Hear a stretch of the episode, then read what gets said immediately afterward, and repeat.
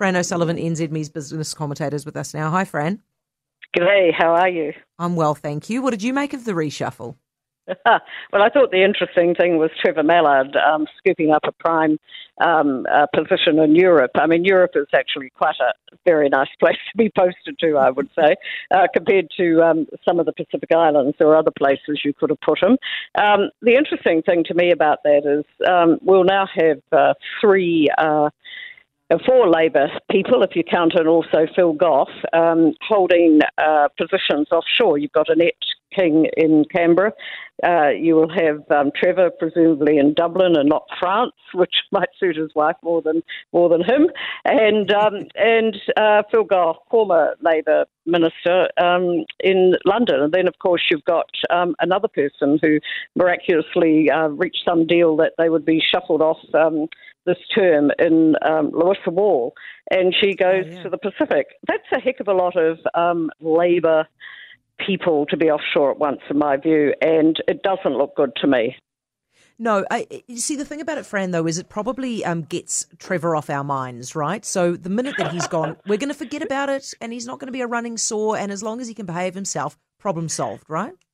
Oh, and I'm sure he'll um, entertain people passing by brilliantly, as did Jonathan Hunt and some of the uh, other predecessors and Lockwood and others uh, yeah. uh, fronting uh, former politicians are pretty good at.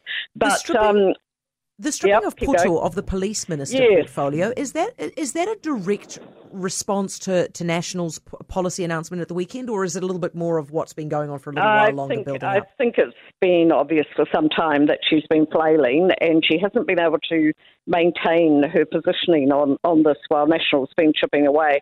I think National has um, acquired a scalp here, but then she's pretty much put her own neck on the line. I think she's been very underwhelming in this portfolio, and I don't think uh, what was announced by, at the weekend by by National, you know, probably has some holes in it as well.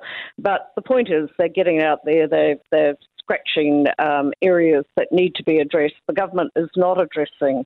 Uh, you know, openly and directly the shootings uh, that have been occurring, the drive-by shootings in Auckland. Um, they, you know, whacked a whole pile of people into Auckland CBD during the lockdown who should never have been there, and hence you had spiralling violence. I mean, this this is a lot of this is quite consequential of of um, you know pretty lax policing in my view, and um, they need you. You can't just say, well, we've given them the tools. Uh, it's up to them. I'm sorry when you've got what's happening that is happening. I think we need, desperately need some political leadership, and that's probably from the top down. I yes, think Hipkins, you know, will will be much smarter. He'll be mm. firmer. He'll grab the portfolio. I mean, he's you know skilled at that. I was going to say I agree with you on that. I think if anybody can do it, Chris Hipkins can do it. Fran, it's good to talk to you as always. Thank you, Fran O'Sullivan, O'Sullivan, uh, NZME's business commentator.